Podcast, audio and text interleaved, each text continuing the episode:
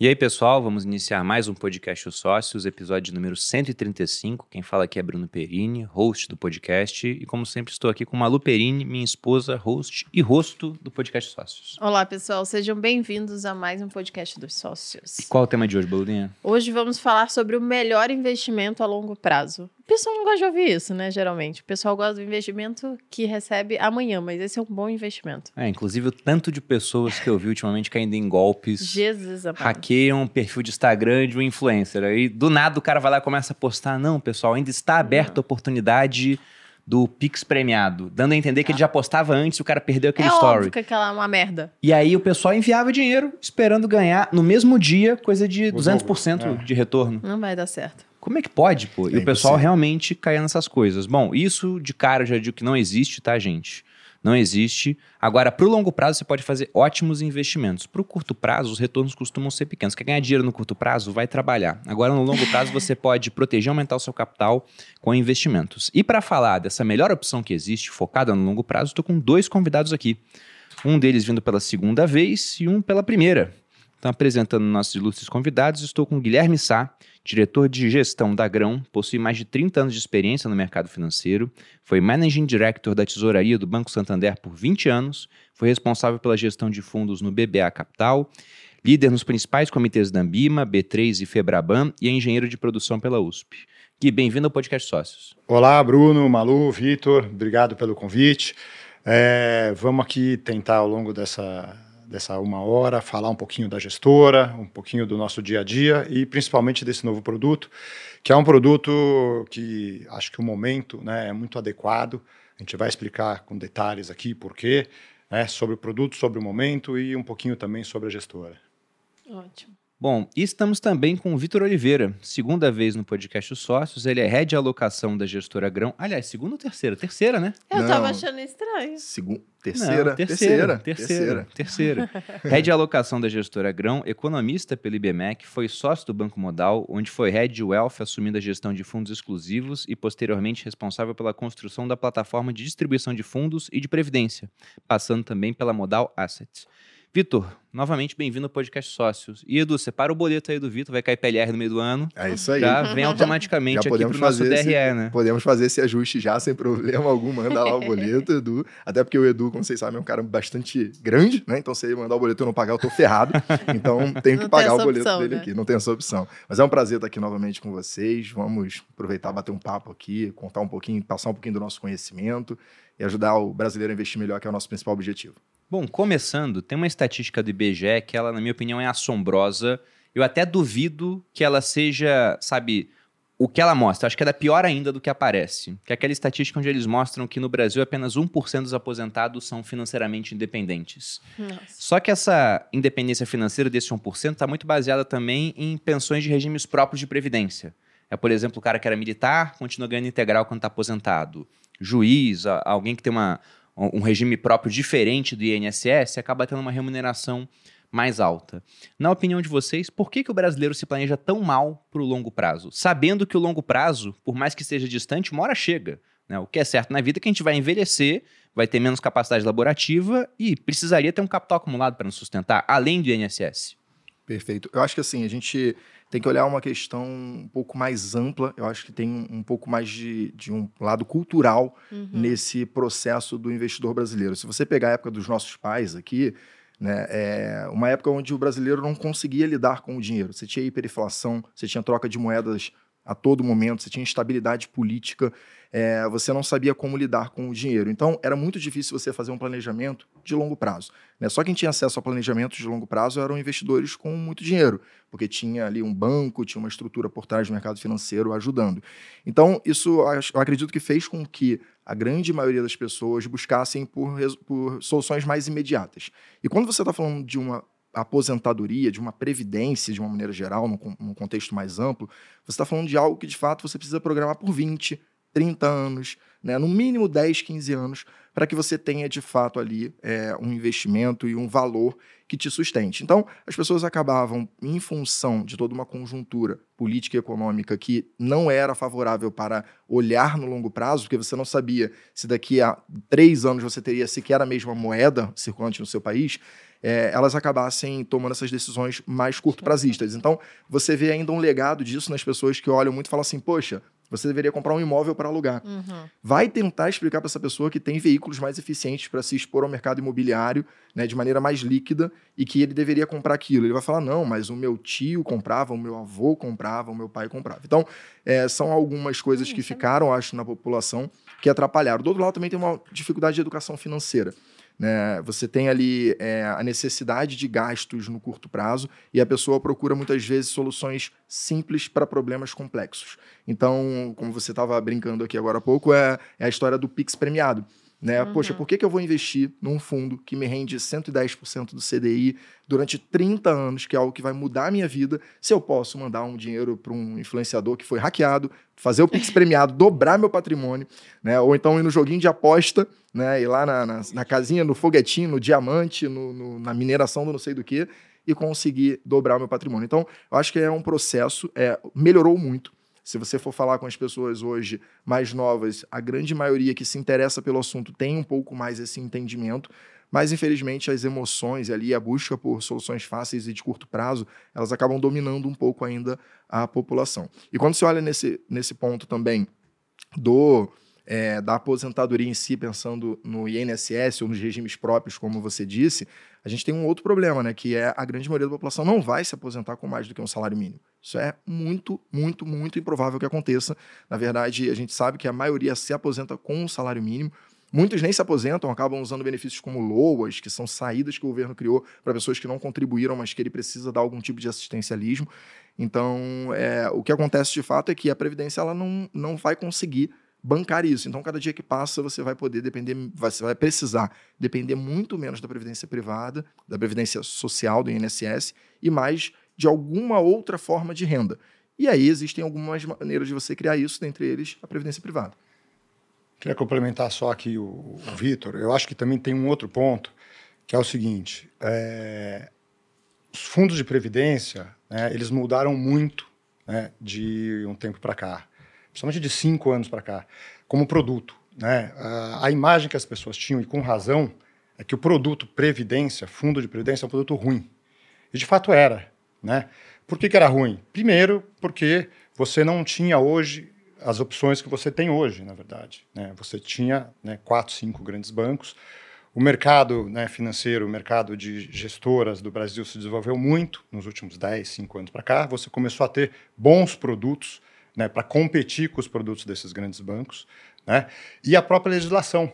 Os fundos de previdência, né, eles de fato eram produtos sem sofisticação, né, eram produtos é, muito é, rudimentares que não ofereciam né, uma boa rentabilidade e, né, e nem um, um, uma, uma, competição é, justa com os produtos de fundos não previdenciários. Então, acho que isso fazia as pessoas né, caminharem naturalmente né, para pouca sobra que já tinham, né, para produtos né, mais de curto prazo, com a expectativa, e na maior parte dos casos no passado, né, que era a realidade, produtos melhores do que os fundos de previdência. Só que esse tipo de produto né, é um produto que as pessoas acabam investindo com outro horizonte. A pessoa coloca num fundo normal, sem ser de previdência, e acaba usando o, esse dinheiro na primeira oportunidade que, que tem de trocar de carro, de fazer alguma coisa, ou mesmo uma necessidade. Né?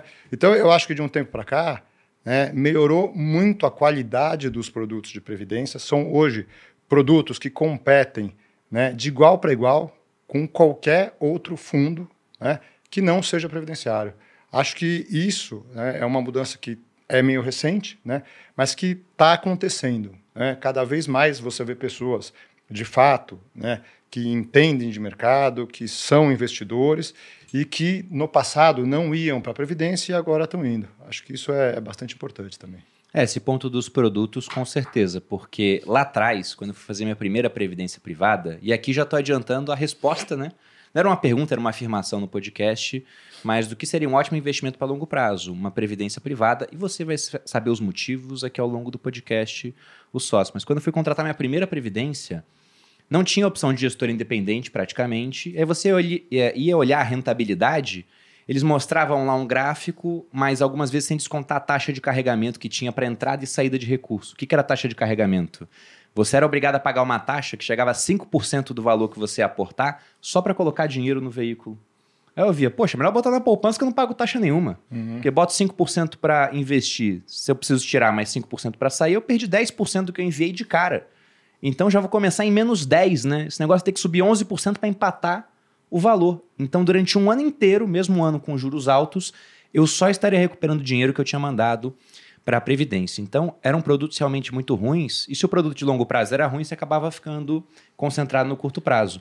Mas tem até um aspecto cultural. E até aproveitando, Gui, que você tem mais experiência, tem 30 anos de mercado, você começou a trabalhar no mercado pegando a transição para o plano real, né?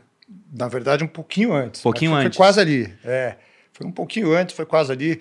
E aí né, teve né, plano real, teve crise da Ásia, crise da Rússia, quer dizer, já pegamos tudo uhum. isso aí, já teve moedas diferentes, já teve tudo diferente aí né, é, no, nesse período longo, tá? É, é porque por bastante coisa. Eu até perguntei isso pelo seguinte, né? Tem um aspecto cultural que o, o, brasileiro ele herda até hoje, só que a geração mais nova, poxa, eu nasci em 88, então eu peguei outras moedas, mas não vi essas moedas. Uhum. Era muito pequeno. A minha uhum. primeira recordação com dinheiro é uma nota de real já. Só que se você pega pessoas que foram moldadas pela década de 70, 80, com várias trocas de moeda e uma inflação muito alta, essa pessoa com uma inflação muito alta havia muita incerteza de como seria o futuro. E nós, como seres humanos, naturalmente, né, a gente está tendendo sempre a, encurtar o prazo de decisão, porque o futuro ele é sempre opaco, a gente não sabe o que vai acontecer. Só que se você bota uma camada de inflação e um monte de mudança de governo, ah, começou os militares, de repente veio um, uma eleição indireta, aí quem foi eleito morreu sem governar, né? O Tancredo Neves, melhor presidente que o Brasil já teve, né? Nunca se envolveu em esquema de corrupção quando era presidente. É um exemplo a ser seguido por vários aí, inclusive. Aí depois disso você teve eleições diretas. Aí veio o Collor com confisco. Então, o futuro é opaco, já tem muita incerteza, aqui no Brasil mais incerteza ainda, e com uma inflação cavalar, a ponto de você não conseguir saber no que você deveria investir para o longo prazo. Então, o que o pessoal fazia era encurtar cada vez mais o horizonte de investimento, chegando em épocas pré-plano real, inclusive a encurtar para um dia, que era o overnight. Eu fico imaginando como é que era a produtividade naquela época, porque o pessoal acordava, ia no banco, pegava fila, não tinha app de banco digital, para tirar o dinheiro para usar. Aí ia, gastava o dinheiro, tinha que ir no mercado rápido antes que remarcasse a maionese. Né? Aí depois, no final do dia, fila no banco para depositar o dinheiro, porque senão você perde a correção para conseguir acompanhar a inflação. Então, como a gente tinha esse estímulo lá atrás, né, de poxa, pensamento curto prazista pra caramba, até hoje em aspecto cultural é difícil para o brasileiro alongar o prazo de investimento. Então, esse é um, um primeiro ponto, além dessa questão do produto, concordo uhum. absolutamente. E a outra questão é a falta de educação. Porque quando você fala de previdência privada, e a gente teve uma experiência lançando nosso primeiro fundo de previdência em outubro, né, que é um fundo que ele tem mais renda variável, 60% do portfólio está em renda variável. O pessoal falava, nossa, eu quero investir no fundo. Aí lá aparecia a primeira pergunta, tá, mas é PGBL ou VGBL? O cara, pô, mas não sei, né? Aí tem que ver um vídeo é para aprender. É, Exatamente. Fundo de previdência, sim, mas. Aí agora, você quer tabela progressiva ou regressiva? Eu, caramba, mas progressiva ou regressiva? E, e, qual é a diferença? É diferente de investir em um fundo que o cara vai lá, aperta um botão e está investido em um fundo multimercado. Mas de fato, depois que passa essa primeira área do atrito, hoje com produtos muito melhores, com taxas mais baixas, previdência privada pensando em longo prazo, é um dos melhores investimentos que existem. Então, você, por exemplo, que está em casa e está pensando, nossa, eu quero um investimento para planejar minha aposentadoria, para poder complementar a renda que eu vou ganhar do INSS. Ou para você que teve um filho pequeno, uhum. eu acredito que é um ótimo tipo de investimento. A gente pretende fazer um quando tiver filho. Vai lá, aporta, vamos deixar no nosso nome, porque eu não quero dar para ele quando ele tiver 18, que ele vai torrar tudo em besteira. Uhum. Aí continuo, quando ele for mais velho, eu ver que ele está em condições de, de administrar o dinheiro, a gente dá para ele, né, Boldinha? Ou, ou mantém pra gente também. Se eu ver que não tá em condições, a gente ou adota uma renda para ele. Futuro, né? Mas talvez com 18 anos seja uma boa. Ó, tá aqui uma bolada para você, para ele não querer que os pais morram e receber a, a herança antes, né? Nossa. Diz que existe. Não, que mórbido isso, né? Mas tem histórico no Brasil, né? Não, não, é porque eu ouvi. é, a gente não sabe dessas coisas, né? Mas parece que no, lá no. Lá fora, né? Existe uma tradição dos- das pessoas que têm muito dinheiro dar uma bolada para os filhos. Não sei se é quando tem 18 ou 21. Que é pra tipo, vai, vamos ver o que, que você sabe, tá- aprendeu a fazer até agora. E aí se vira Um e também teste, é, um fica teste. esse, é, menos ânsia para receber dinheiro, Da sei lá, herança. da, da herança, né? Vai saber. Mas, mas uma curiosidade minha aqui agora, é, vai ser com o name rights do bebê que você vai fazer esse aporte ou não? Também, também tô pensando Deus nisso. o livre. A gente tá com uma ideia, a gente acha que o mercado de filhos de blogueiros é muito amador no Brasil. Porque simplesmente o pessoal dá um nome qualquer, chama lá de Cauã, Enzo, e é isso. E a nossa ideia é ter um filho, dar um nome pra ele, eu gosto de nomes antigos, um nome romano, por exemplo, Marco, aí o sobrenome Perini, mas no meio deixar um espaço pra naming rights, tipo com estádios. Imagina, Marco Pampers Perini. E mantém os direitos até os cinco anos. Aí vai trocando pra Mucilon, trocando pra outras marcas. Entendi. Até que na fase de investimento a Grão pode patrocinar, por exemplo. Perfeito. Não é, Bolinha? Só que não. Não tá à venda, tá? Só pra vocês saberem. Perdemos uma boleta grande. Jesus amado. Mas É, voltando, voltando aqui Tem à que falar questão. pro pessoal que só ouve, que a minha cara tá tipo, não, a resposta é não e não. Voltando à questão do brasileiro no longo prazo, porque as gerações atuais já estão acostumadas com a questão de que, olha, você vai ter uma previdência pública, né, que ela foi criada no século XX, que vai ajudar a, a manter a sua aposentadoria ao longo do tempo.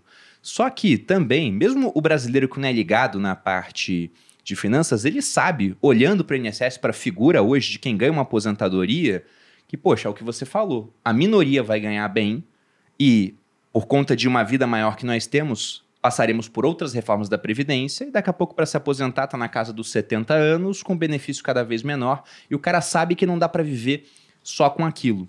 Na opinião de vocês, como o brasileiro pode fazer para se planejar, então, para esse futuro onde ele sabe que, apesar de ganhar alguma coisa de Previdência, não será o suficiente? Legal. Quer começar ou começa? Não, eu vou falar aqui rapidamente, aí eu passo para você. Né? É, eu acho que a única forma, Bruno, como você falou, primeiro é trabalhar. Né? Você tem que trabalhar para ter algum tipo de sobra. Né? E aí fazer um bom investimento com essa sobra. né? Eu acho que é, o investimento de longo prazo né, e o sucesso desse investimento, né, ele é feito muito né, na questão da educação financeira, da organização pessoal e da recorrência. Né? Não adianta achar que de uma hora para outra você vai receber né, uma bolada de dinheiro e aí você vai começar a investir e isso que vai fazer o seu futuro ficar tranquilo.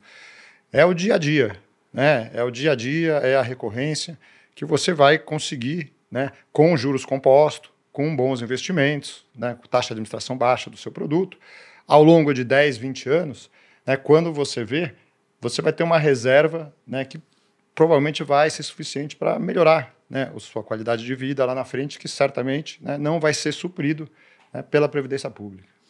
É, eu acho que, complementando aqui, tem, tem dois caminhos que eu acho que qualquer brasileiro, não só investidor, deveria pensar. Tá? E foi como eu pensei toda a minha vida e toda a minha carreira. Né? Eu brinco que, apesar da cara de playboy de Faria Limer, eu sou filho de dois analfabetos. Meu pai e minha mãe são analfabetos. Minha família toda, ninguém nunca fez faculdade.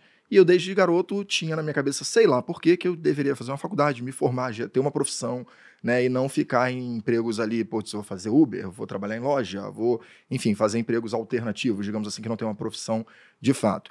É, então, o primeiro caminho que eu decidi foi educação. Eu precisava estudar, é, eu não tinha dinheiro para estudar, é, eu precisava de ou algo público ou algo patrocinado, consegui uma bolsa integral numa faculdade de excelência em economia, né, que é o IBMEC, e me formei economista e comecei a trabalhar. Já quando eu comecei a trabalhar, eu já ganhava mais do que todo mundo da minha família, mesmo com o salário de um analista júnior.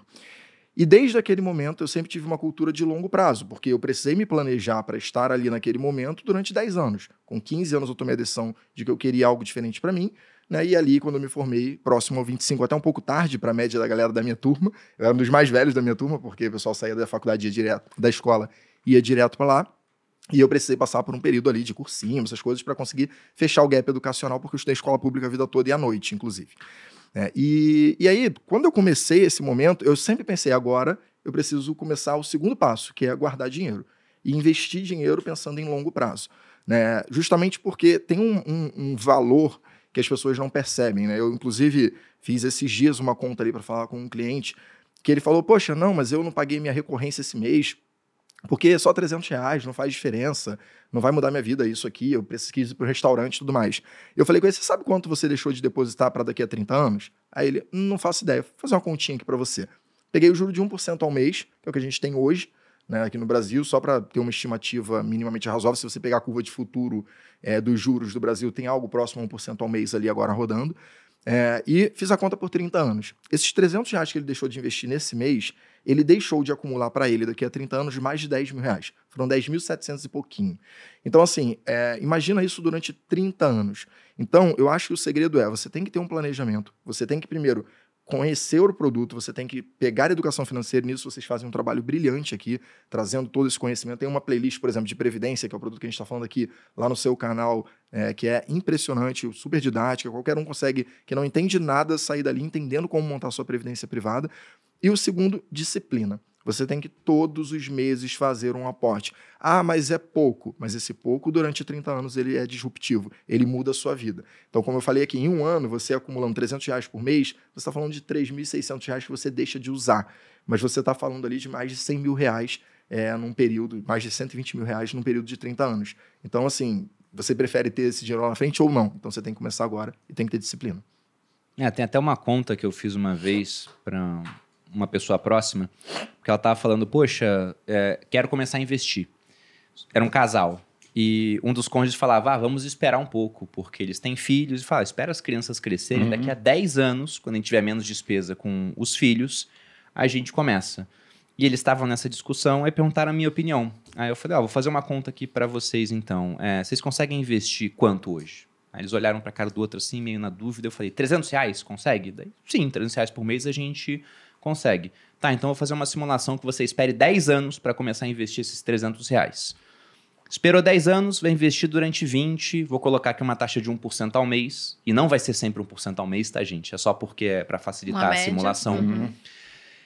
300 por mês, durante 20 anos, 1% ao mês, no final teria mais ou menos uns 300 mil reais acumulados. A pessoa falou, nossa, legal, né? Não muda de vida, mas é um, um, dinheiro que a gente pode contar no futuro. Daí eu falei, tá, mas agora, se ao invés de esperar 10 anos para começar, você começa hoje, tem 10 anos a mais de investimento, ou seja, 300 por mês rendendo 1%, só que agora durante 30 anos, dava um milhão. Ou seja, 10 anos a mais foram responsáveis por um resultado 700 mil maior, mais do que né, três vezes o resultado que eles teriam inicialmente. E Só ser... porque começou 10 anos antes. E seria menor se botasse 600 naquele tempo? Será? O, se botasse 600 durante 20 anos? É. Seria. Porque o tempo é o fator mais é. importante. É. Então, o é tempo é, isso é muito que tem importante. que ficar claro para as pessoas. Pois é, então essa que pessoa que falou o contigo... O tempo é o mais importante. Exatamente, Quanto antes, melhor. Que tinha pouco dinheiro. Se ela tem pouco dinheiro, mas tem muito tempo, é muito melhor do que ter mais dinheiro e menos tempo pela frente. Então, para quem está assistindo e pensando, ah, esse papo não é para mim porque eu ainda sou muito novo, olha, ele é para você sim, porque quanto mais novo você começa, melhor. Se eu não tivesse começado a investir com 17 anos, não tinha batido nos 30 com dinheiro acumulado para poder mudar de profissão, por exemplo. E aí, quando eu fiz isso, a Malu fez isso também, por conta do dinheiro já acumulado, e a gente veio parar aqui. Então, quanto mais cedo você começar a investir, melhor. E a gente falou, né, de barreira cultural. Pessoal que nasceu no plano real, barreira cultural já é menor, tá, gente? A gente falou da questão dos produtos ruins, hoje tem produtos muito melhores, e falamos da questão de educação, que sim é uma barreira, só que hoje você consegue obter informação na internet. E até o final do podcast você vai estar apto a escolher a sua própria previdência privada. Tá? Inclusive saindo das armadilhas que existem nos bancões, porque é um mercado ultra concentrado. Vocês têm o dado aí da concentração de previdência privada nos grandes bancos? Nós temos alguns números sim, assim, quando você olha a previdência privada, hoje mais de 80% dela está concentrada nos cinco grandes bancos, né? os cinco principais bancos aqui, que eu não preciso citar os nomes, vocês todos sabem de quem a gente está falando. Né? Sendo que mais da metade desse valor ele não supera o CDI. Né? E aí, para quem também não está tão habituado com esses termos de mercado, CDI é uma taxa básica que você deveria ter em qualquer produto. Né? Então, pensando assim, se você bota na LFT, que é o Tesouro Selic, que é um ativo soberano mais confortável, mais seguro para o investidor, a taxa que ele vai te render é a Selic. O CDI anda muito próximo da Selic, é uma questão técnica que não vale a pena entrar no detalhe, mas ela é muito próxima à Selic. E qualquer investimento sem risco nenhum deveria render no mínimo Selic, CDI. Né? E esses fundos dos bancões, mais da metade deles não batem sequer o CDI. né, no longo prazo, no desde o início. Eu não estou nem falando, ah, não bateu esse ano, não bateu nos seis meses. Não, pego desde o início todos eles, vê quem está batendo e quem não está batendo, independente nunca, de quando foi nunca criado. vão bater, né? Desculpa te interromper. nunca vão bater. Nunca vão bater do jeito que o fundo é concebido. Exato. Né? Com a taxa de administração que você tem né? e um produto simples, sem sofisticação do jeito que são, né? os juros que você tiver, não importa o tamanho dos juros, né? nunca vai bater. É, né? e- O produto é concebido dessa forma, não vai mudar. E isso que você falou é, tem um impacto até que é por isso que eles não vendem outros produtos. Que quando você pega ali, como eu disse, metade das previdências que estão no nos bancões não batem o CDI. Só que essas previdências são responsáveis por mais de 80% da receita dos bancos em previdência privada. Então você está falando de um produto que é feito para render Quantos mal, por cento? mais de 80% Nossa. da receita dos bancos. Tá? Então, você está trazendo para o investidor um produto ruim, um produto que não vai bater no mínimo CDI. Ele foi montado para não bater por ele ser extremamente caro. Então, você vai ter um produto que compra Tesouro Selic, que rende 100% do CDI, como eu disse para vocês aqui, da Selic, né? E ele cobra uma taxa de administração, por exemplo, de 2% para fazer isso. Na indústria, hoje, existe- existem fundos que não cobram nada para fazer isso, que é zero. Porque é uma coisa extremamente simples de ser feita, você pode fazer sozinho, inclusive comprar o Tesouro Selic. Só que isso ele é feito e é vendido em grande quantidade, como o número mostra, é, porque o investidor brasileiro ainda não aprendeu que ele tem opções melhores, mais seguras, mais rentáveis e muito mais baratas. Quer complementar alguma coisa aí, Gui? Não, eu acho que a, a, a ideia é, é essa mesmo, né? É, questão de ganhar do CDI ou não, né? É, você, no longo prazo, deve sempre ganhar. Hum, Se não ganha, né, não faz sentido. O curto prazo, dependendo do produto, você vai ter oscilação. É normal.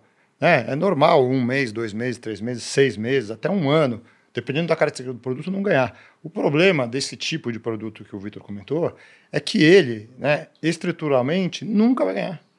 né? Nunca. Não é que você está tomando um risco para ter uma rentabilidade eventualmente maior, então você pegou um período ali né, um pouco pior, mas você tem a chance. Né? E, e a expectativa é que você bata né, no médio e longo prazo. Esse tipo de produto, não. Não tem nenhuma chance. É, por conta da, da arquitetura dele, como vocês disseram, né? Então, o Vitor falou da taxa Selic, que no momento do podcast está em 13,75. O CDI fica levemente abaixo, fica em 13,65. Então, vamos supor que um fundo de previdência de um grande banco só compra Tesouro Selic, LFT, que é o nome antigo, né? Letra financeira do Tesouro. Então, se só compra o Tesouro Selic, vai ter um rendimento ali de 13,75, se fosse exatamente a taxa. Só que se o fundo, para funcionar, cobra 2% ao ano, então numa conta de padaria, ele vai render esses 3,75 menos esses 2%, daria uns 11,75. Ou seja, por conta da maneira como ele funciona, ele nunca iria ganhar do CDI, porque é um produto caro e para investir em um único produto que, como, né, um único ativo que, como o Vitor falou aqui, qualquer pessoa consegue pegar, gente. Você cria uma conta numa corretora, você vai lá e compra Tesouro Selic. Super simples de fazer, ultra líquido, com pouca oscilação, ótima opção para curto prazo, mas no longo prazo há opções muito melhores. Aproveitando que a gente entrou nessa seara do fundo de investimento, existe a taxa de administração do fundo, que é essa taxa que o pessoal paga para remunerar o pessoal que vai trabalhar no fundo, né? Que você citou que em alguns fundos é 2%, mas na verdade tem fundos que cobram até mais caro. Eu queria ouvir um pouco da sua experiência, porque o Vitor ele fez um teste. Ele e a Gil, que trabalha no marketing da Grão, foram em grandes bancos para contratar previdências. E aí, o que, que você viu lá nesses grandes bancos? A taxa de administração era muito alta, ainda tinha taxa de carregamento, por exemplo, que foi aquela que eu citei. Como é que foi? Vamos lá. Primeiro, eu fiquei apavorado com o que eu tive lá dentro de resultado, né? A gente já sabia pelos números, eu até busquei aqui para poder trazer mais em número mesmo para ficar mais, fácil claro. de entender. 80%, 100%, fica muito complicado. É, eu já sabia o número, né, que é aqui, o número exato é 834 bilhões de reais investidos em previdência nos bancões que não batem o CDI. E esses 834 bi é, geram 7,5 bi de receita passiva para os bancos em taxas de administração. E aqui é só taxa de administração, não estou contando carregamento, entrada e saída, porque não dá para fazer esse cálculo. né? Então, só em taxa de administração, a gente está falando de 7,5 bi de receita por ano. né? E em fundos de renda fixa, a gente está falando de 6 dos 7,5 bi.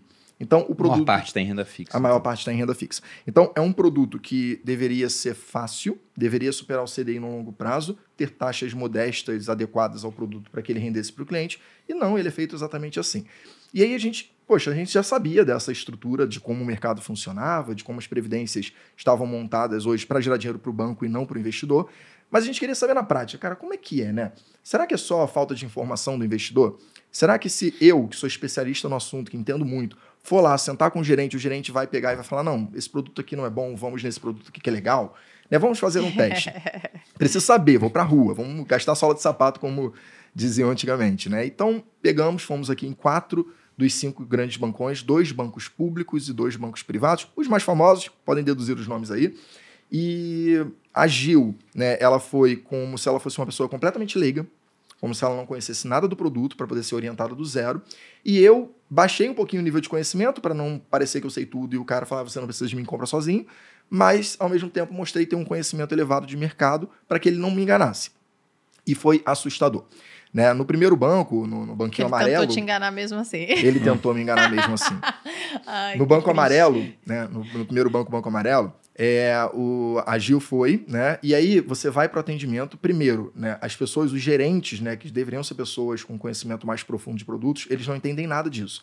Então, quando você começa a perguntar sobre produto de previdência, planejamento de longo prazo, né, otimização fiscal, algumas coisas assim, eles param naquele momento e falam: peraí, que eu vou chamar o meu especialista em investimentos.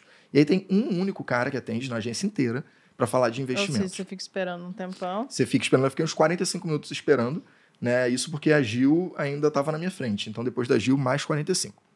Beleza, sentei na mesa. A experiência da Gil e a minha foi exatamente a mesma, tá? Então, não mudou absolutamente nada no tipo de abordagem dele.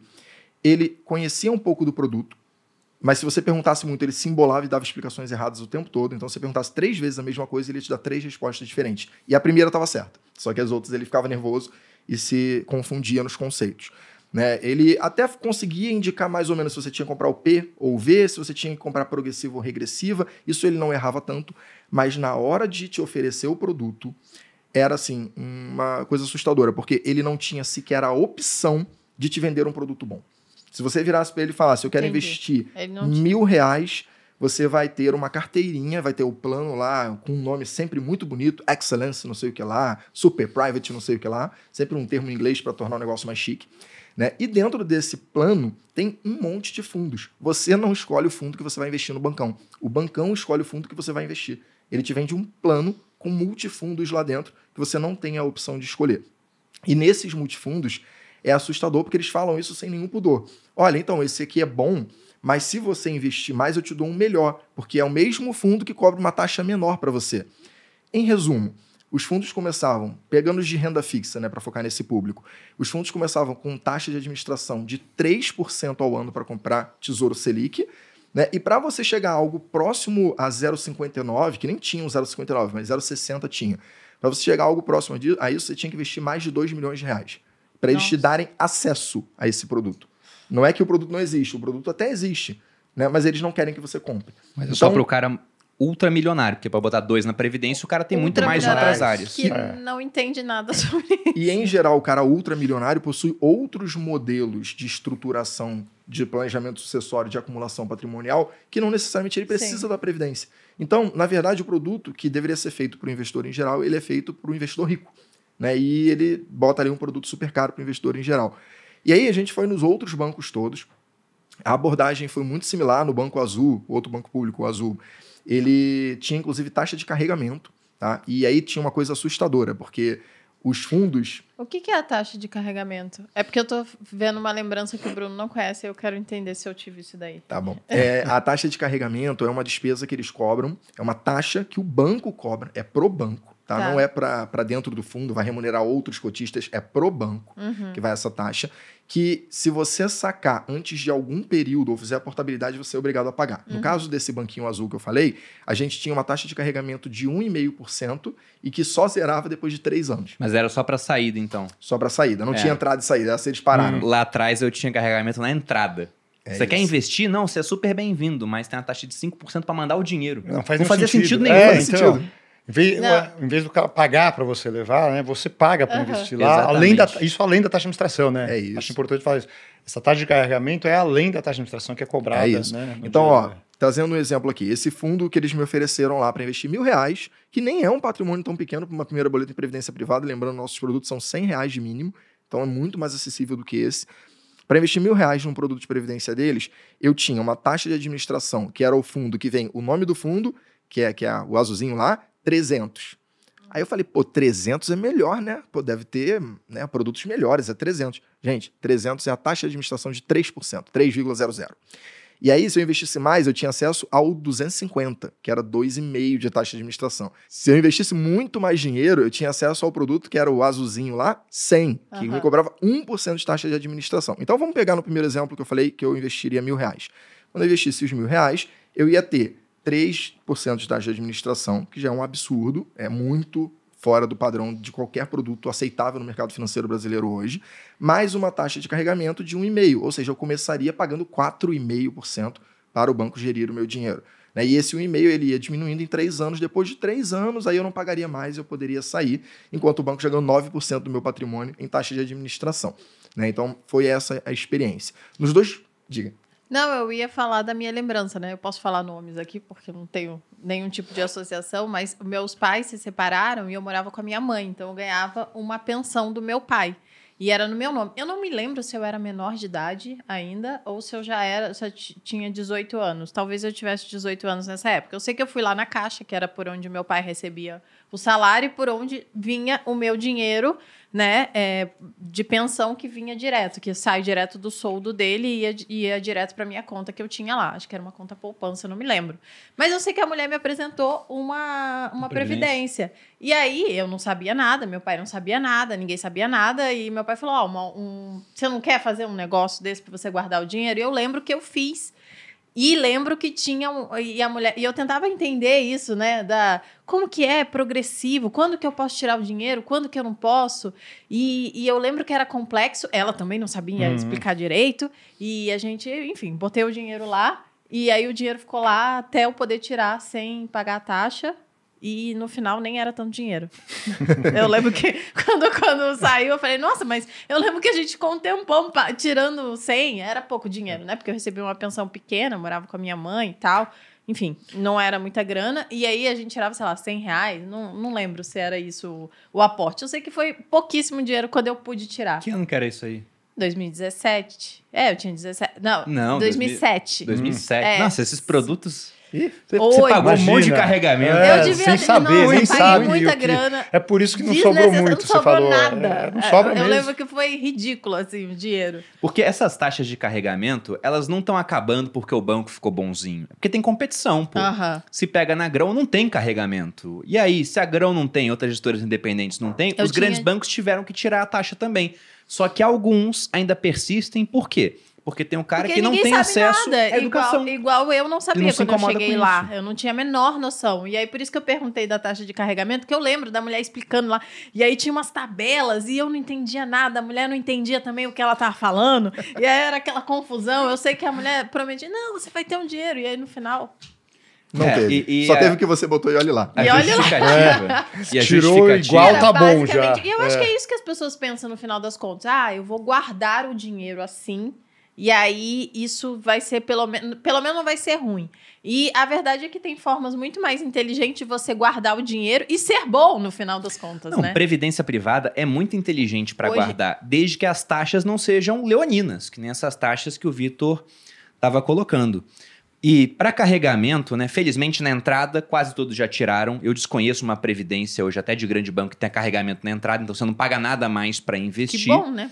Só que a administração, muitos continuam alto, ainda que o produto tenha uma baixa complexidade, que nem várias previdências que só fazem uma única coisa, comprar Tesouro Selic. E o carregamento na saída, o pessoal usa uma defesa, né? Provavelmente, se você pergunta, vai falar: não, isso aqui é para te estimular a ficar no longo prazo. Acho que falaram isso pra mim.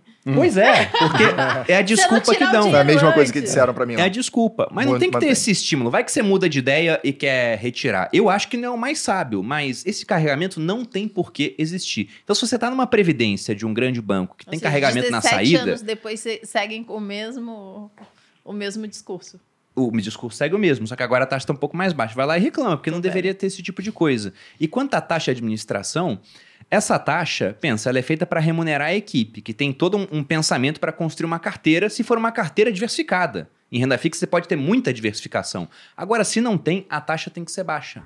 A taxa da grão, por exemplo, a gente padronizou em 0,59 para ambas as previdências. A que já existe e a que vai ser lançada agora no dia 5. Você encontrou alguma previdência mais barata que a nossa lá, nesses grandes bancos? Não, não só nos grandes bancos, tá? Assim, inclusive em gestoras independentes, é, tem quase nenhuma previdência mais barata do que a nossa. E quando tem é porque, de fato, a complexidade é muito inferior ao nosso produto, então você consegue montar uma estrutura mais mais barata, mas não encontrei. Eles não oferecem isso na hora que você vai contratar, inclusive nem nos dois bancos privados que eu fui. O atendimento nos bancos privados foi muito melhor. Isso eu tenho que dar aqui o braço a torcer, foi muito melhor. O especialista entendia um pouco mais de fato sobre os produtos, mas ainda assim eram produtos muito mais caros do que de uma gestora independente como a nossa. Né? Então, eles ofereciam produtos um pouco melhores, mas ainda com taxas bem, bem, bem maiores aí do que a gente viu. E agora, uma coisa interessante que eu notei, que até eu acho que vale aqui, aproveitando a sua audiência, para dar uma, um alerta para quem está assistindo.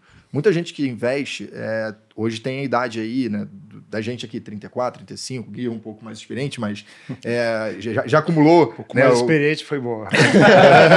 já acumulou o patrimônio dele. Mas é, todo mundo aqui, ou a grande maioria, é, tem ainda um pai, um tio, um avô, uma pessoa mais velha que não tem o conhecimento e que não está antenada nesse momento do mercado financeiro. E o que eu consegui perceber no em loco, né, na visita presencial, indo lá na agência, é que predominantemente esse gerente ele fala com pessoas mais velhas, uhum. que são as pessoas que ainda vão nos bancos. Uhum. Né? E que são as pessoas que já acumularam todo o seu patrimônio. Sim. Então são pessoas que já têm um valor grande, provavelmente, investido para quem se programou. Então, a dica que eu dou aqui é: não olha só para a sua previdência. Não olha só para o seu investimento, olha para o do seu pai, para o da sua mãe, para o da sua avó, para o do seu tio, porque provavelmente eles vão ser muito mais enganados do que você. Então, se você puder fazer esse dever de casa, né, de chamar seu avô, sua avó, mostra o que a gente está conversando aqui, vai com ele na agência, vê o que que tá, faz uma comparação, mostra para ele que ele pode investir melhor, eu acho que isso vai ajudar muito na, na, no futuro da sua família como um todo, não só da sua. Porque quando seus avós, pais vierem a faltar, seu planejamento sucessório já vai estar definidinho, bonitinho, e num produto de qualidade, não perdendo dinheiro aí para inflação, com taxas gravíssimas aí, como a gente viu nesses fundos.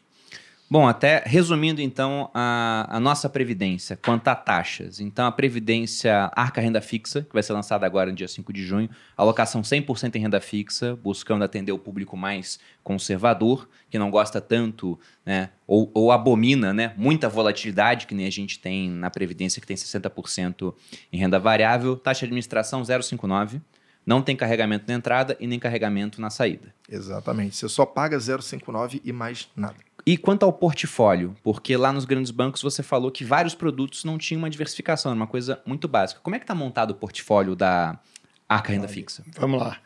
É, é uma carteira parecida né, com a parcela que a gente tem no nosso arco original, né, na caixinha renda fixa. Não, não é exatamente igual por tecnicalidades do produto, mas a gente, grosso modo, tem por volta de 10 fundos investidos, 10 fundos parceiros, gestores é, consolidados no mercado de renda fixa.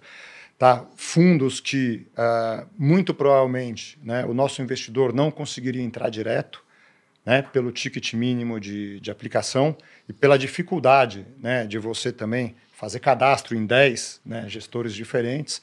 Então, a gente né, consolida né, os gestores que a gente mais gosta, acompanha né, de perto, num único produto, né? Uh, todos gestores de renda fixa e cada um deles né, uh, com a sua especialidade. Então a gente tem alguns né, que são mais especialistas em uh, debentures, em crédito privado, outros né, são mais especialistas na gestão né, de risco de título público. Então a gente faz esse mix, né, uh, tanto né, dos ativos dos gestores, quanto também né, de prazo de liquidez, para a gente manter uma carteira né, que permita né, a gente oferecer para o nosso cliente um fundo. Espero, né, a ideia para um produto de previdência não é o resgate rápido, mas é um fundo que, se necessário, né, é pago em nove dias úteis. Né?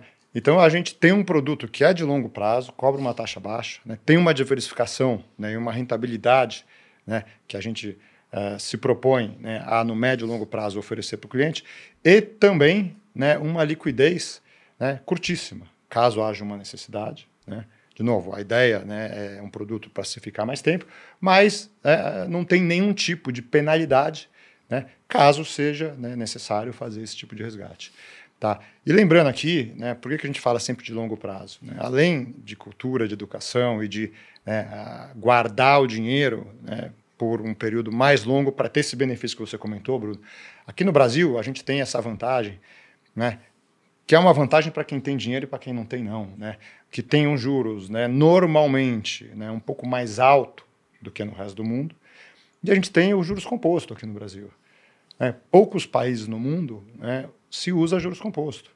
Então, essa questão do que você falou, essa diferença, no seu caso anterior, de 10 anos a mais, você mais do que dobrar o negócio, é pelo efeito né, do prazo né, e dos juros compostos. Então, esse efeito né, no produto, ele gera esse né, crescimento né, muito rápido e tem a vantagem também de você não ter come cotas. Isso para qualquer fundo de previdência. Né? Mas a gente acabou não falando aqui, né? mas quando a gente fala sempre em deixar por mais tempo, em evitar sacar e tudo, né? é porque você tem esse benefício no fundo né? que só fundo de previdência tem. Falando de renda fixa. Né? Fundo de ação também não tem, mas você pega multimercado, você pega fundo de renda fixa, um fundo que não é previdenciário, você tem comicota. E esse efeito do comicota, né, ao longo de 10 anos, 20 anos, 30 anos, ele é gigante. Né? Parece que, que é irrelevante, mas não é. Não, se fosse relevante, o governo não tinha criado isso para arrecadar mais. Exatamente.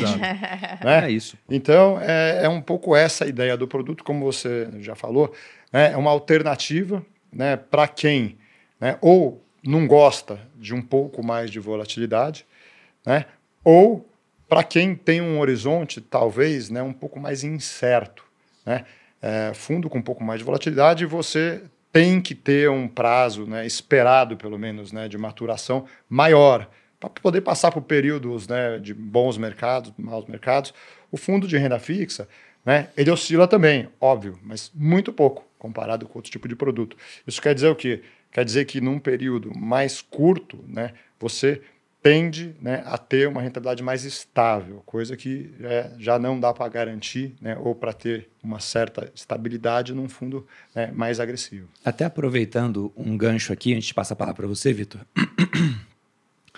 Não dá para prever rentabilidade futura, mas a gente sabe que para lançar o fundo vocês fazem todo um estudo, um backtest, qual seria a rentabilidade? Porque o pessoal sempre pergunta, é. e por exemplo, para a Arca, vamos colocar assim, Arca Raiz, que tem lá 30% em ações Brasil, 20% fora, 10% em FI, é muito difícil você conseguir não, fazer um estudo. Não dá nem para falar, a gente pois estaria é. falando besteira. Mas né, para a renda fixa é um pouco mais previsível. É um pouco mais previsível, sem dúvida, Bruno. É, olhando né, o mercado de hoje, o que, que acontece? A gente hoje tem uma situação, acho que muito favorável, agora falando um pouquinho de mercado, é, a gente passou um começo de ano né, acho que todo mundo acompanhou, né, mais turbulento por esse mercado de renda fixa. Por quê? Por conta dos eventos de Americana, de Light. E esses eventos em si, né, eles são muito pequenos para o tamanho da indústria e para o tamanho do mercado. Acontece que quando você tem um evento desse tipo, né, você acaba né, tendo uma contaminação para a classe inteira, para os outros ativos também. Então a gente está num momento né, que todos os ativos de renda fixa né, estão tendo uma rentabilidade né, que foi reprecificada por conta dos eventos para cima. Então, a gente hoje né, tem uma entrada, um ponto de entrada, né, que tende a ter uma rentabilidade, olhando daqui para frente, né, maior do que a gente teve nos nossos testes, nos nossos backtests, como você bem falou. E, de novo, aqui não é nenhuma garantia e nem nada de, né, de, de indicação de rentabilidade, é simplesmente olhando para o passado. Então, o que a gente pode falar essa carteira que a gente montou, uma carteira parecida com essa que a gente montou, teria rendido no passado por volta de 110% do CDI, tá? com uma oscilação né, muito menor do que de um fundo multimercado.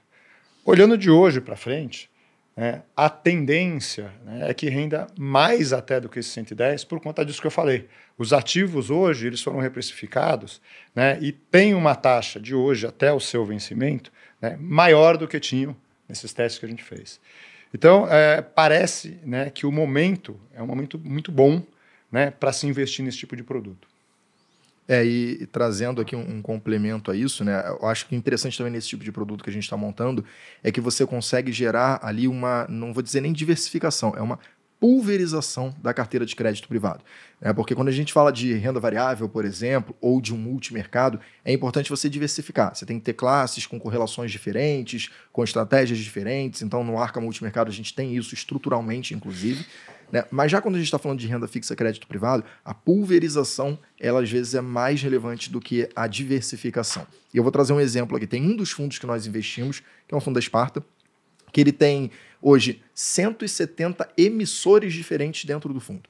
Então você está falando de uma pulverização de fato da carteira. E a gente não investe só em um fundo, a gente investe em 10 fundos. Então vamos brincar que cada um tenha 100 emissores, a gente está falando ali de mil. Óbvio, vão ter emissores que são iguais, mas certamente a gente vai ter no mínimo 170 emissores diferentes alocados ali dentro dessa carteira. Isso traz é, para a gente um conforto para, se tivermos algum problema, esse problema ser mitigado. Trazendo até em números. No evento das lojas americanas, que aconteceu aí no início do ano, e que em seguida teve da Light também, que foi o que causou toda essa reprecificação e essa turbulência no mercado de renda fixa crédito privado no Brasil, a nossa estratégia do fundo multimercado, a parcela que investe apenas em renda fixa, teria tido uma queda apenas de 0,50 naquele mês, que significa 50% do CDI. Então, um mês o fundo teria rodado a 50% do CDI, e se tudo tivesse ocorrido de maneira normal, em seguida ele estaria rodando ali acima do CDI né, de uma maneira recorrente. Só que aí tem essa contaminação que com o tempo ela se acomoda, né, que os preços eles vão se estabilizar e vão passar a render mais, porque o que tem a ver o evento de crédito das lojas americanas, que todos sabem o que aconteceu, teve uma fraude contábil, um problema gravíssimo, o que tem a ver isso com, por exemplo, a Energisa? Né? O que tem a ver isso com. Debênture de CEMIG. Debênture de CEMIG, né? com Itaú, Petrobras, LF de Itaú, nomes. com LFT, com Tesouro Selic. O que, que isso tem a ver? Não tem nada a ver. Uma empresa é uma empresa, outro setor é outro setor. Só que, infelizmente, né, quando acontece um evento desse, os investidores se assustam, né, porque teve um dia ruim e vai lá, saca o dinheiro, o gestor é obrigado a vender os outros ativos, então meio que para vender, para fazer liquidez, ele sobe o preço, digamos assim, né, o prêmio, na verdade, né, e cai o preço. Então, acaba prejudicando a performance de todos os outros fundos. Mas a, trazendo isso para condições normais, né, é, a gente está falando de uma oportunidade realmente incrível uhum. de entrada, né? É, e aí eu sempre conto uma história para alguns amigos, assim, não sei se eu já contei em outro dos nossos dois podcasts aqui, que o investidor ele tem que ter resiliência e ele tem que saber entender o que, que é um choque do que é de fato uma mudança conjuntural do produto e do investimento dele. Eu tinha um cliente de fundo exclusivo que eu tocava lá no passado, é, que ele tinha, ele era hiperconservador. E ele tinha todo o dinheiro dele num único fundo. E eu sempre tentei mudar isso nele. Ele tinha um exclusivo que era comprava um, um Era um hiperconservador que estava correndo mais risco é, do que... Exatamente. Né, deveria. Mas um fundo bem conservador, que tinha um histórico até bem interessante também, assim. Então, no limite eu entendi o racional dele, mas ele é aquele cara que escolhe um único cavalo na corrida. Ele uhum. não diversifica, tá? E eu sempre critiquei isso, briguei com ele, falei: você tá errado, você tá tendo exclusivo à toa, isso não faz sentido, poxa, isso aqui não é bom para você. Eu, do lado de cá, eu tentava fazer mudar. E ele não mudava. E aí teve um dia, um dia, depois de 15 anos, que este fundo conservador deu uma cota negativa. Um dia. Esse cliente me ligou, na mesma hora. Eu não aceito isso. Eu quero tirar todo o meu dinheiro desse fundo. Isso é um absurdo. Eu não posso perder dinheiro nunca. Isso nunca aconteceu. Eu tô há 15 anos, não sei o quê. Aí depois ele desabafou. Eu tinha bastante proximidade com ele. Aí eu virei para ele e falei: vem cá. Se sua esposa chega um dia de mau humor com você em casa, te dá meia dúzia de patada, né? Te bota para dormir no sofá. Você se separa dela por culpa de um dia? Sim. Depois de. Continue, por favor. Perfeito. Aí ele parou por uns 30 segundos. Não, não me separaria. Eu falei, então por que, que você vai sacar? Agora, você quer entender o que aconteceu? Eu te explico. Mas por que, que você quer sacar do fundo por um dia que aconteceu um caso específico? Aí contei para ele tudo que tinha acontecido, expliquei o que aconteceria para frente, ele ficou confortável, manteve a alocação dele, manteve a resiliência.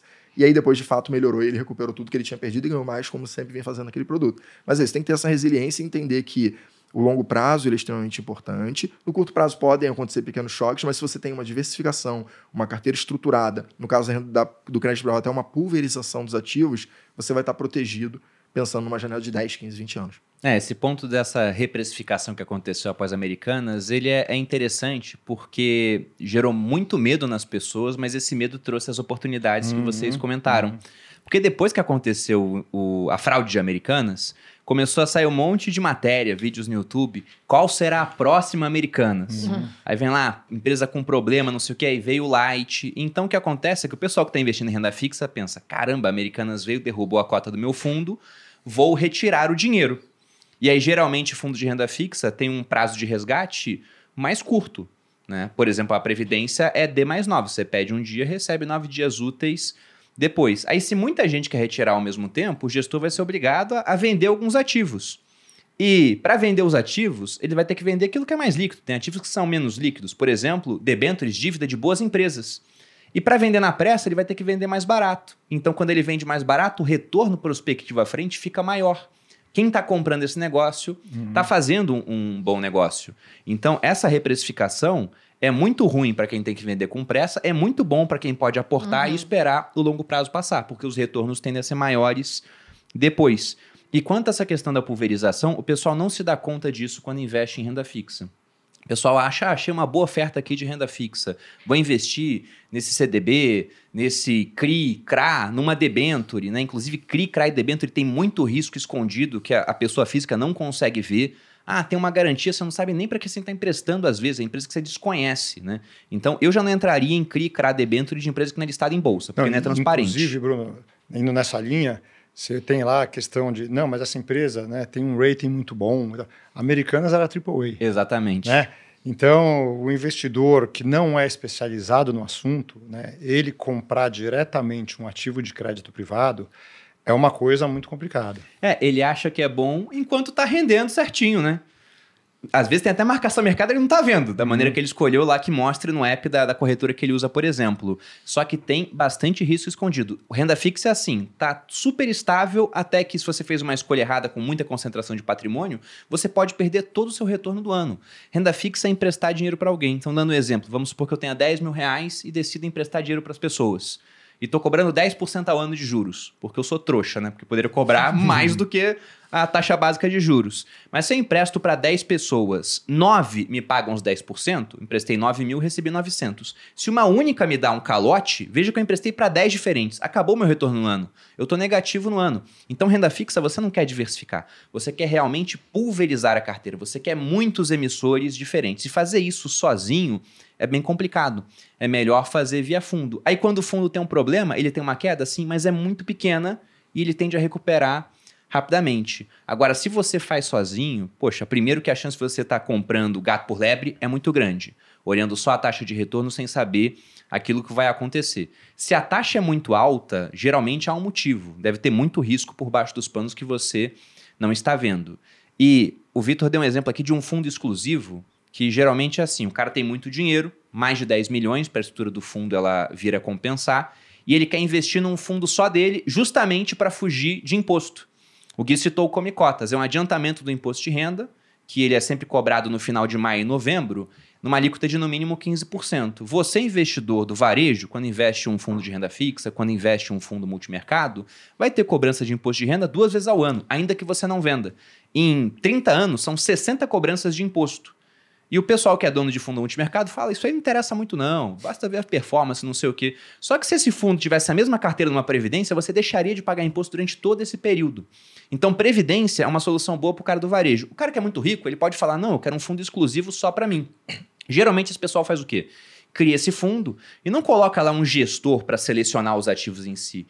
Ele coloca um head para montar uma carteira de outros fundos.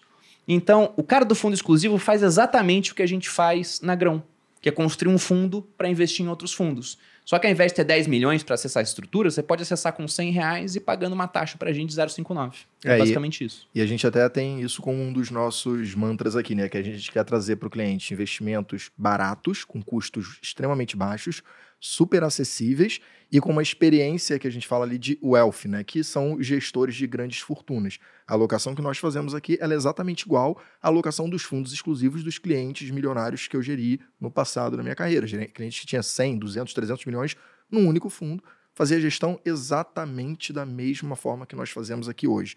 Né? E até fazendo um complemento do que você falou da pessoa física operando direto o crédito privado, que ficou um pouco mais popular recentemente por culpa das plataformas.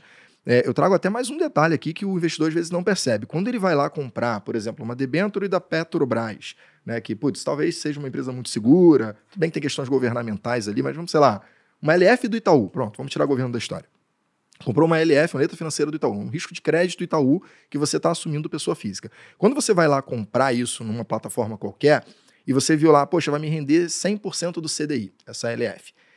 Tem um pênalti que você paga para entrar nisso, que é o FII que fica na mesa da corretora, que geralmente é muito grande quando a gente está falando de uma pessoa física. Então o cara compra do Itaú lá, ah, poxa, rendendo para ele 110 e passa para você rendendo 100. Então você vai pagar mais caro por esse ativo é, por estar comprando diretamente. Já um gestor de fundo, né, os gestores que nós alocamos principalmente, por serem muito grandes, né, tem patrimônios bilionários sob gestão, eles não ficam na mão de uma corretora. Eles vão direto no Itaú e o Itaú emite direto para ele. Ou então, no caso de uma empresa, né, pensando não bancária, quando ele vai emitir uma debenture, ele entra na oferta inicial da debenture. Ele compra a debenture no mesmo preço que a corretora compra a debenture. Ele não compra o preço na mão do mercado secundário, que já está ali, já com desconto de tarifas, né, com é, spreads embutidos. Então, é, é muito ineficiente ainda. Mesmo que você conseguisse pulverizar a sua carteira, você teria uma média de retorno abaixo do que um fundo pode ter.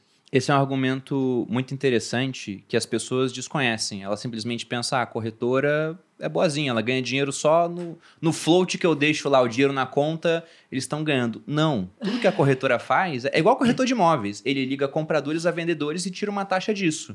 Então, citando debenture e CRI-CRA, você pode entrar na Ambima para ver a taxa indicativa. E olha lá, tem uma debenture pagando IPCA mais 8. Aí você vai olhar a mesma debenture na corretora, está sendo oferecida por IPCA mais 7. Então o cara está tirando 1%, que é a comissão dele, uhum. para você comprar a debenture. Ou seja, você está comprando para ter um menor retorno, um negócio que pode ter bastante risco, que potencialmente você vai estar tá concentrando mais patrimônio do que devia, quando podia estar tá pegando com um fundo que pegou com a taxa indicativa, pegou com a taxa mais alta e está com patrimônio hiper diversificado a ponto de, se aquilo tiver algum problema, e pode ter certeza que os caras olharam muito mais do que você vai olhar na hora de selecionar a debenture, vai afetar menos o seu patrimônio no final das contas. É, e lembrando que o cara não paga só 1% nessa sua conta, porque se ele emitiu a 8 e está vendendo a 7 para o cliente, você tem que multiplicar isso pelo prazo. Também e as debentures, um e as debentures são debentures geralmente muito longas, então são ativos para 15. Vamos botar 15 anos aqui, você pagou 15% de FII. É, sem perceber. Exatamente. Então, 15% isso é na entrada e na saída, né? É isso aí. Na hora, se você precisar vender, é mais 1% também. Nunca precisa é, vender é, debênture é, é, é, é, prazo. O Bruno, é quase que nem a taxa de carregamento que a gente estava falando aqui. Tem na entrada e na saída. Exatamente. Né? Se você precisar vender, é pior do que na entrada ainda. Né? Exatamente. Se precisar vender um ativo de crédito privado... Não, e debênture vira um negócio ultra rentável para as plataformas, pô. Nessa era de juros altos, né? CRI, CRA, debêntures, produtos de renda fixa porque realmente você pode pegar uma comissão boa, o cliente nem repara e aquilo fica na mesa para quem vendeu o produto. Tá? Então, debenture, CRI, CRA, eu não pego nenhuma individualmente, até porque foi o que o Gui falou. Precisa vender antes do prazo? Poxa, pegou o negócio, vai vender isso aqui há 10 anos. Aí você ganha na marcação mercado. Tá ganhando. Quer vender? Quase todo o seu ganho vai para zero, porque eles vão falar, ah, não tem liquidez, vou ver se eu consigo alguém aqui para comprar. Provavelmente a própria plataforma recompra de você para colocar de novo na prateleira, mas quase que zero o seu ganho.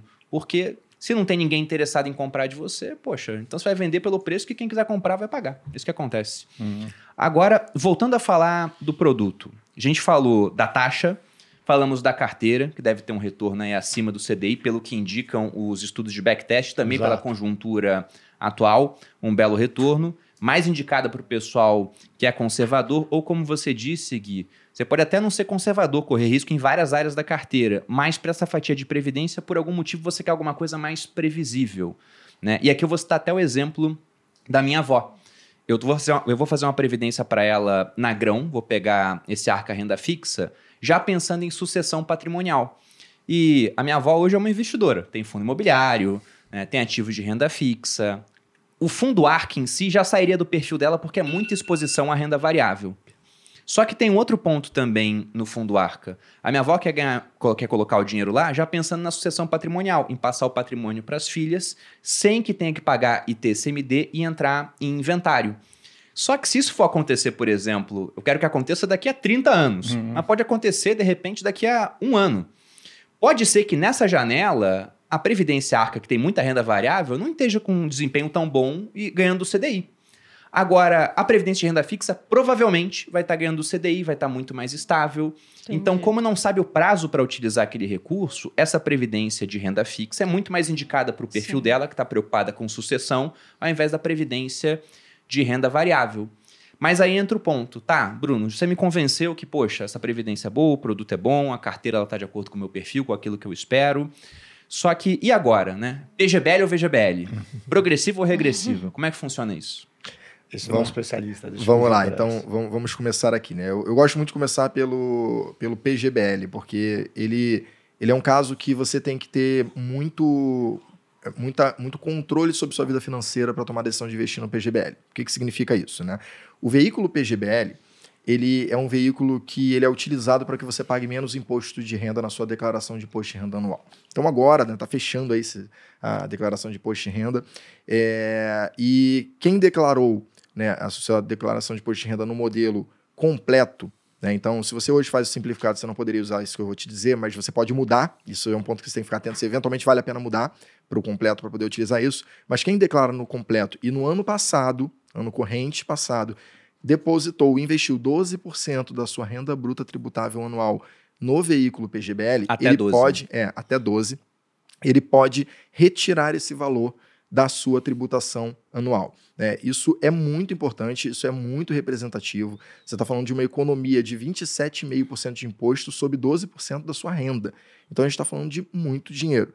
Né? Então, um investidor que tem uma renda tributável um pouco mais elevada, ele poderia deixar de fazer a declaração simplificada, passar a fazer a declaração de imposto de renda completa e contribuir até 12%, de preferência 12%, né? nunca mais de 12%, no máximo 12%, pessoal, 12% num PGBL e não pagar imposto sobre isso. O que você está fazendo é, você está deixando de pagar imposto hoje para lá no futuro pagar imposto, daqui a 20, 30 anos.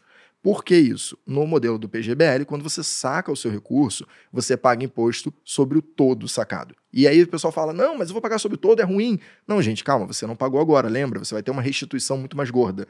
Né? Então, até um exemplo numérico: 100 mil reais de renda bruta anual. Né? Você poderia investir 12 mil reais numa previdência privada no modelo PGBL, e quando você fizer a sua declaração do imposto de renda no ano seguinte, você iria ver lá uma restituição de 3.300 reais somente por ter investido fora as outras restituições que você pode vir a ter, por ter dependente, gasto médico, educação e afins. né? Já o VGBL, ele é para quem quer fazer algum aporte adicional aos 12. Então, poxa, contribuir 12%, não posso ter outra previdência, então não posso continuar botando mais, eu tenho mais dinheiro, quero guardar 50% da minha renda mensal. Aí sim, você deveria usar o VGBL, porque o VGBL ele possui apenas a tributação sobre o rendimento, como um investimento tradicional. Então, regrinha de bolso quero descontar imposto de renda na minha declaração do ano é, do imposto de renda do ano seguinte. Né? Quero fugir do leão, bota 12% no PGBL da sua renda bruta tributável. E aqui um cuidado. A renda bruta tributável é um conceito complexo. Então, não é tudo que você ganha necessariamente. Vou dar um exemplo: 13 terceiro não entra, bonificação não entra. Então, tá na dúvida, chama o RH da sua empresa e pede para eles te confirmarem o que, que é renda bruta tributável. E aí eles vão te dizer para você poder fazer a conta bonitinha e não pagar, botar mais do que deveria no PGBL. É, e tem Né? coisa que pode não vir da empresa que entra também. Aluguel de imóvel que você ganha como pessoa física. Vai entrar na renda bruta tributável. Fala alguma coisa aí? Não? E, e aí, bom, partindo agora para a parte da. Aí o, o VGBL ele serve justamente para isso. Então botou os 12%, vai no PGBL, vai para o VGBL e acumula o quanto você quiser, porque você é tributado apenas sobre rendimento e não pode descontar imposto de renda, nada do tipo, tá? É, e aí o segundo processo do investidor é tabela regressiva ou tabela progressiva. Aqui eu já digo de antemão, 99,9% das vezes a regressiva vai ser melhor para você. Porque a progressiva é tão específica e você precisa ter um conhecimento tão profundo do teu planejamento financeiro, de tributação, para poder ter um benefício nela, que a grande maioria das pessoas investem nela por engano É. e, inclusive, investem com o entendimento errado. Por que, que eu estou dizendo isso? A tabela progressiva ela também é chamada de compensável. Então você tem ali uma alíquota de imposto de renda que, de acordo com o valor que você saca, ela é menor para quanto menor o valor, podendo inclusive ser zero. Né? Então, se você tem uma, um saque ali muito alto, você vai pagar um imposto de 27,5. Se você tem um saque muito baixo, você pode pagar um imposto até de zero. É, o saque muito alto, vamos lembrar que é uns É. 4.600 reais. Não é muita Já coisa, paga por mês. 27,5. mano. É, por mês. Só que as pessoas, muitas pessoas fazem assim, putz, eu sou um gênio. Eu vou pegar 12% da minha renda bruta tributável anual, eu vou botar num, P- num PGBL aqui, eu vou botar na alíquota progressiva, porque quando eu sacar, eu vou sacar ali, no, no exemplo que eu dei, vou sacar mil reais por mês, esses mil reais vão estar isentos de imposto de renda. Não pago imposto de renda, pô, o leão é bobo pra caramba, não tá sabendo.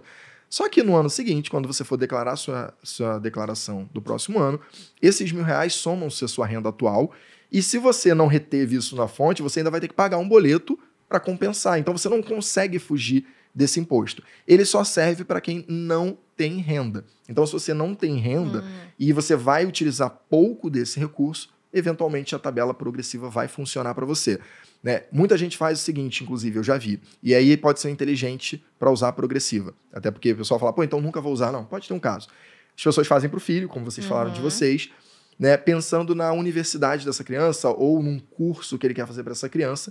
E aí transfere para o nome dessa criança, paga como doação, tudo bonitinho no nome dela, e depois vai sacando o valor só do pagamento, que geralmente é menor do que os 27,5. Então ele consegue ter uma tributação menor. Mas, novamente, é muito específico e muito difícil de ser feito. Já a regressiva, que é para a grande maioria da população, ela é uma tabela que começa com 35% de tributação sobre o, o, que você teve ali. No caso do PGBL, todo, sobre o rendimento. No caso do PGBL, sobre o todo. No caso do VGBL, sobre o rendimento. Tá? E ele vai caindo 5% a cada dois anos, passando a pagar apenas 10% depois de 10 anos, né, acima de 10 anos. Então, você começa pagando mais para desincentivar o investimento de curto prazo e você termina pagando muito menos imposto numa janela de 10 anos, menos até do que num fundo igual no modelo 555. É, o fundo 555 é esse, multimercado que você tem aí nas plataformas, né, para você poder investir. As nossas previdências, né, minhas e, e, da Malu, todas estão na tabela regressiva de imposto. A minha também. E lá hum. atrás, né, eu também pensei, nossa, você é um malandrão aqui. Vou gênio. colocar progressiva, você é o gênio, você é o gênio. Vou colocar aqui progressiva. Na época, o limite para você poder retirar era 1.900 mensal e penso, poxa, sobre 1.900 eu não vou pagar nada. Até que eu fui na letra miúda. E aí vi, caramba, mas isso soma na minha renda. Então, vamos supor que você tenha um imóvel que você ganha R$ 1.900 por mês de aluguel. Só essa renda estaria isenta. Você tem a previdência que ganharia 1.900. Só isso estaria isento. Mas quando soma as duas dá 3.800, já vai para, se não me engano, 22,5% de imposto que é muito mais alto do que você vai pagar na tabela regressiva, desde que você deixe passar o tempo do aporte, né? Depois de 10 anos daquele aporte específico, 10% de imposto. E tirando a, as aplicações isentas, nada no Brasil, em termos de investimento, paga 10% de imposto. É 15%. Vai vender ação com lucro, 15%. Fundo imobiliário com lucro, 20%. Renda fixa, título público, depois de dois anos, 15%. Então, uma alíquota que ela fica muito atrativa. E quanto a PGBL e VGBL, é mais confuso mas, de fato, entender isso aí pode fazer com que você tenha o melhor investimento do ano, tá? Porque quando você faz um PGBL, ainda mais se você usa um fundo bom, cara, tá estourando em termos de rentabilidade que você vai ter sobre o capital investido por conta da restituição de imposto de renda. Quando eu comentei com vocês que lá atrás eu fui procurar uma previdência, eu fui procurar porque mesmo um fundo ruim me daria um retorno maior do que outras aplicações por conta da compensação de imposto. O que acontecia era mais ou menos isso que o Vitor citou. Eu era militar, pagava 27,5% sobre a minha renda, e aí é, é, muito imposto. Eu vi que se eu fizesse um PGBL e fizesse declaração completa de imposto, eu teria um grande abatimento.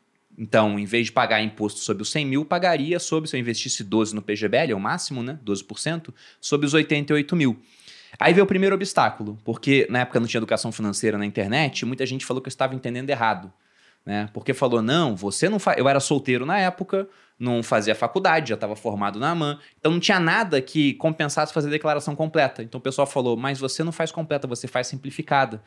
Só que eu vi na simulação do Tesouro que, ao fazer a completa, mesmo que não tivesse nada para lançar, valeria a pena ter um PGBL. Você pode entrar naquele programa de declaração do Tesouro agora e simular. Vai lá em, em pagamentos efetuados, simula que você tem um PGBL, não precisa nem colocar CNPJ, só o valor.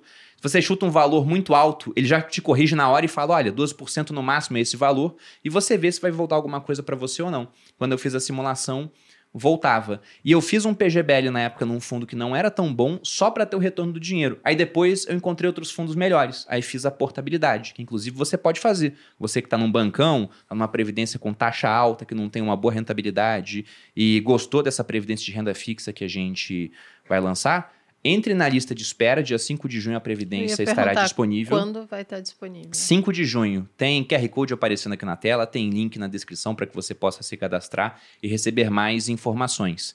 Só que além do PGBL, que é só para 12% da renda, eu também tenho VGBL, a Malu tem VGBL. Se vocês forem na playlist de Previdência do meu canal, Lá eu fiz a aplicação de 12% no PGBL no final do ano passado, só que também fiz uma, uma aplicação de 1 milhão na nossa Previdência Arca VGBL. Por que 1 milhão foi na Arca? Porque para 1 milhão ser 12% da minha renda tributável, eu tinha que ser muito, muito mais bem pago aqui no Grupo Primo do que eu sou atualmente. Então, não teria como. Se eu colocasse 1 milhão no PGBL, eu teria imposto sobre tudo. Não tem porquê. No VGBL é só sobre o rendimento. E por que fazer um VGBL?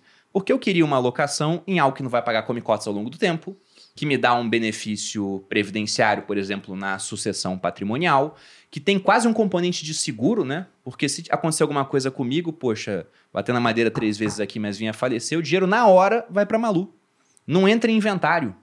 É o dinheiro que está líquido na mão dela para que ela possa tomar as providências necessárias e, inclusive, pagar sobre o valor que vai entrar em inventário que é todo o restante do meu patrimônio, que tem ação, fundo imobiliário, participação no grupo primo, tudo isso entrará e vai gerar custo, honorário advocatício, ITCMD, né? Então ela vai ter um dinheiro para pagar por essa parte. E quanto a rendimento, é a mesma coisa, tá, gente? Entenda que o fundo é o mesmo, tá lá o fundo Arca.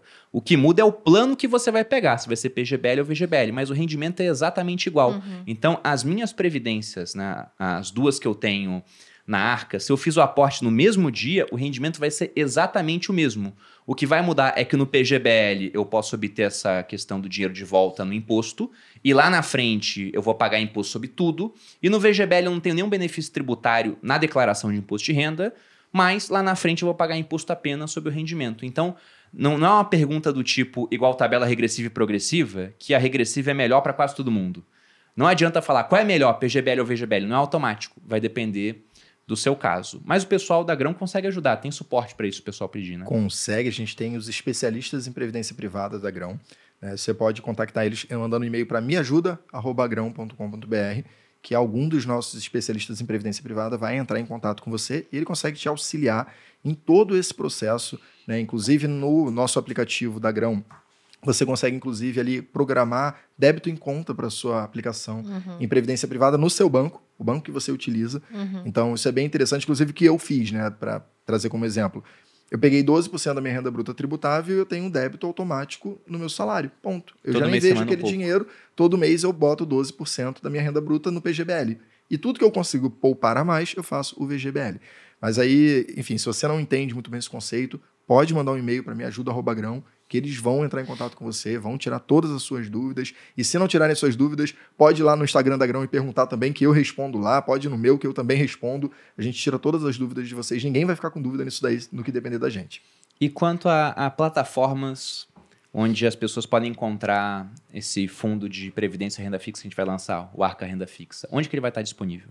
Vamos lá, a gente ainda está fechando 100% das plataformas, tem algumas que estão agora no último minuto falando, não, putz, vocês vão lançar, eu quero, né? Mas Primeira delas, a própria Grão. Você tem um app da Grão que você consegue fazer aplicação direto por ele, é super simples, super prático. Eu costumo dizer que é o melhor aplicativo para investir no fundo Arca que existe, porque ele foi feito para o fundo Arca. Tem muito mais então, informação. Tem muito mais informação, tem a carteira aberta em tempo real, tudo que está sendo alocado, então você fica sendo informado online ali. Quando a gente recebe dividendo de fundo imobiliário, né, tem os proventos, você recebe o post dizendo que o seu fundo recebeu. Uhum. É uma transparência que não tem em nenhum outro local, porque eles vendem outros produtos. E a gente está em conversa ali com alguns ah, outros players para tentar colocar esse produto lá. Como eu falei, eles estão vindo agora, em cima da hora, falando, putz, eu quero, para a gente tentar disponibilizar nessas outras plataformas também.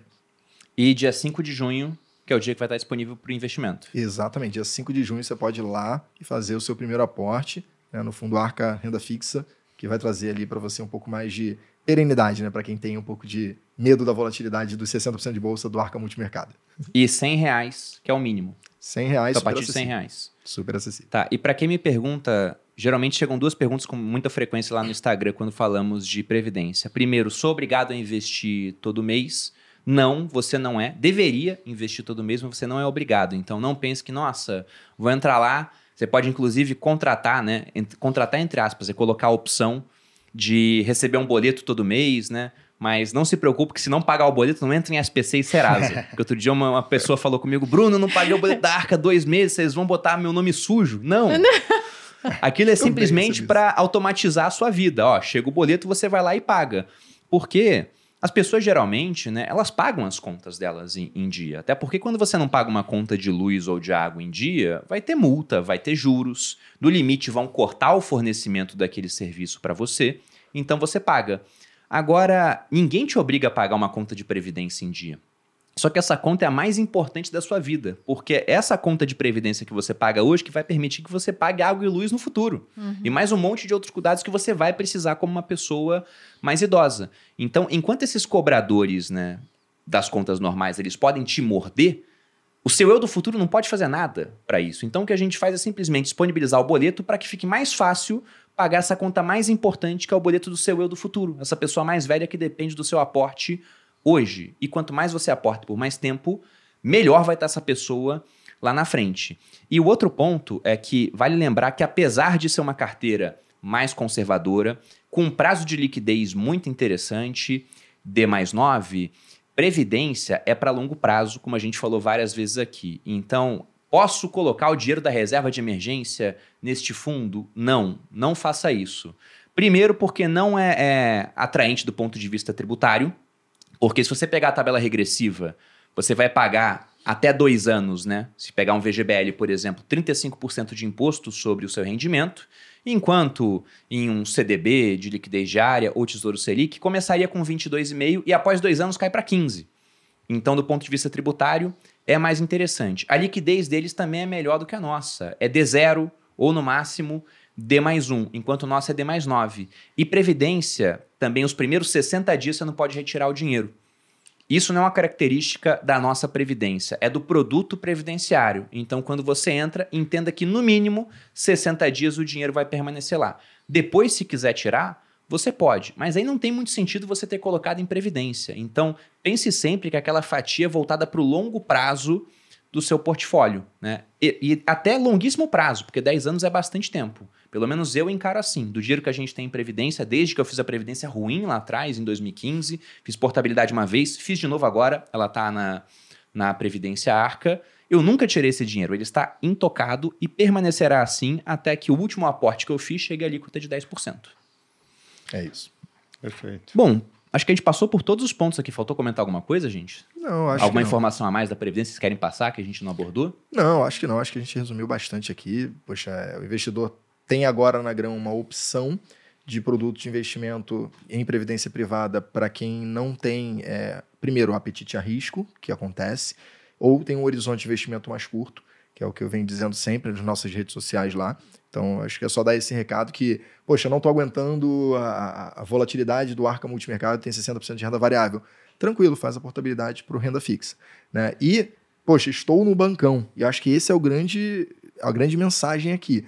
Se você está no bancão, eu fui lá, eu vi as sacanagens que eles fazem com vocês, faça a portabilidade e não caia nas mentiras que eles vão contar para vocês. Eles vão falar um monte de mentira na hora que você for tentar fazer a portabilidade. Não, mas você vai pagar muito imposto é, para ir para lá porque você vai zerar a sua alíquota. Isso é mentira, tá? A sua alíquota continua exatamente a mesma que estava no plano atual.